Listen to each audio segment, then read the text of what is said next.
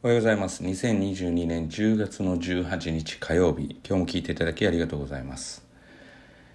えー、っとですね、まあ定期テストが、まあ当然ながらもう帰ってきて、好評も帰ってきている学年が、まああるんですけれども、まあ、定期テストを取るためにどうしたらいいのかって言って、まあよく言ってるのが、とりあえずやらないといけないっていうのは、まあ当然ながらそうなんですけれども、まあ、本気で取りたいんだったら何をするのかを真剣に考えてほしいなっていうふうには、えー、子供たちには言っているんですよね。えー、例えば私なんかは、まあ、中学生の時塾に通っていましたが、まあ、おそらく中学校2年生の最後の学年末で350あるかないかぐらいの点数で、よもやそんな生徒がですね、450以上取るという目標を掲げて、まあ、うまく乗せられてというか、乗せてもらってやっていったんですけれども、その際に、えー、考えたのが、いや、まあまあ、国語以外の教科は、まあなんとかなるんじゃないかなっていうふうに考えたわけですね。まあ450なので平均90換算で。ただし国語に関しては、まあ自分に実力がなかったっていうのも踏まえると、どうあっても解けないなっていうか点数が取れないなと。まあ、取れたとして、うん、まあそうですね。取れたとして70、80取れたらいい方かなと。まあ他でカバーすればいいので、まあ80であれば90からいくと10点ですから、10を他の4教科で分けたらいいと。すいません、聞きづらい声で、ちょっと最近声が出づらくて。で考えたら、まあまあ約2点から3点、まあプラスできたらいいと。まあただやっぱりその、かといって取れて80と考えたら、まあ、70になることもあれば60になることもあるとそしたらこれをどういうふうにしたらいいのかなっていうふうに考えた時に、えー、当然ながら塾の先生のアドバイスはなかったですむしろ自分で考えられたからよかったかなっていうふうに思ってますで、ものの見事ですね。ここはちょっとすいません。あの、企業秘密というか、国語を受講している人には当然伝えてはいるんですけれども、まあ、ありとあらゆる思考を巡らせて、あ、こうすればいいんだっていうことを考えると、えー、おそらくですね、最初の中間テストから、1学期の中3の中学3ですね、中間テストから90を切らなくなったんですよね。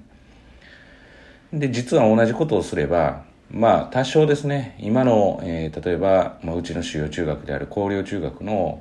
まあまあ、中学校3年生なんか非常に両門だとは思って、今回は、まあ、簡単な方だったかなとは思うんですけれども、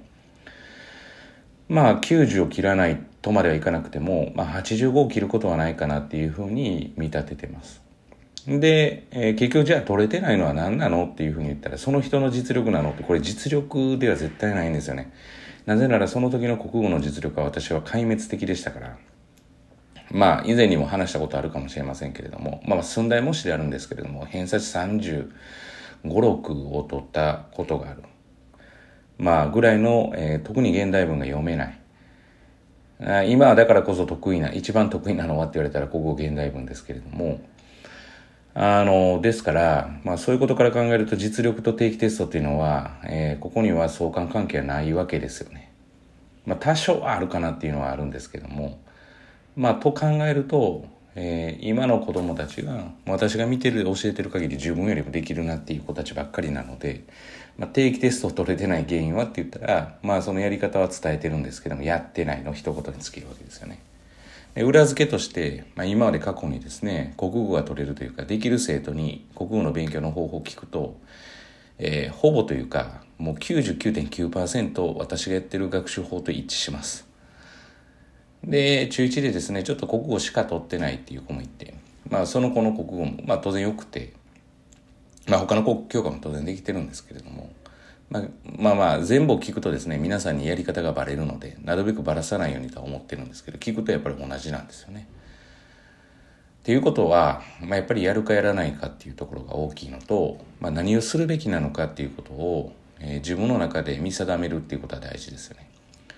でそこで言うと、例えば高校3年生で、えー、もうちょっと指定校で決まった一人の子なんかは何をすべきかっていうのを明らかにしてやっていたから、まあ、夏秋成績が上がった。一人の男の子はまだ、えーと、受験っていうのを当然まだ控えているんですけれども何をすべきかっていうことを自分で指針立ててやってるから、まあ、成績は上がってるし、まあ、昨日ちょっと話したところまあまあ普通に考えたら志望校合格できるんじゃないかなっていうラインには来てるというところですよね。だから何をするのかっていうのをまず明確にして、まあ、この時代ですから、えー、全てを塾におんぶに抱っこっていうのはもう中学生までで終了じゃないかなと思ってます。高校からは特にですね、やることが様々な方面に、えー、っと、まあ、広がっていくし、かつ、志望校によっても変わりますから、自分で、まあ、少ない料金でって言ったらいいんですけれども、まあ、要はある程度の価格、えー、料金に抑えて自分で何をすべきかを明確にしてやっていくっていうことが大事かなと思います。まあ、本題は定期テストですから、まあ、定期テストなんかどうするべきなのかって考えるだけで点数取れるはずなんですけどね。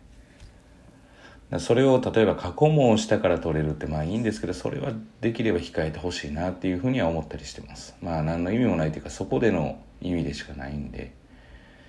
まあ過去問して取れるっていうのは、まあ、正直言うとあんまり最近ではないかなとは思うんですけれどもでも本気で考えたらそのそれぞれの教科でどう点数を取るかっていうのは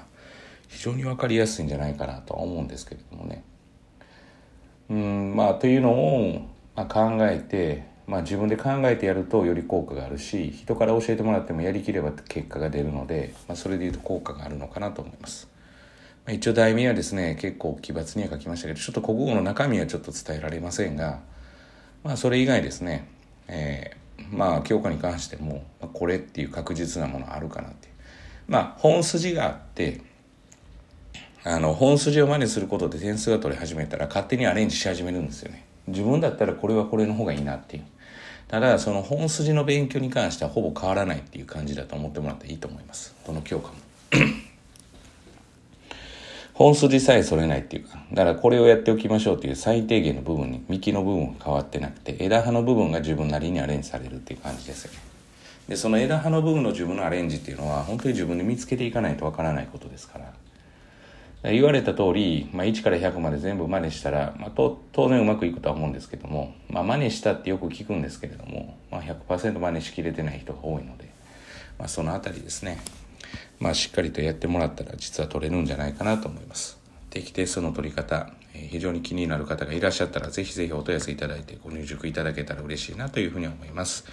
えー、本日は以上です。今日も聞いていただきありがとうございました。えー、本日一日がですね、皆様にとっていい一日となることを願いまして、また次回お会いしましょう。では、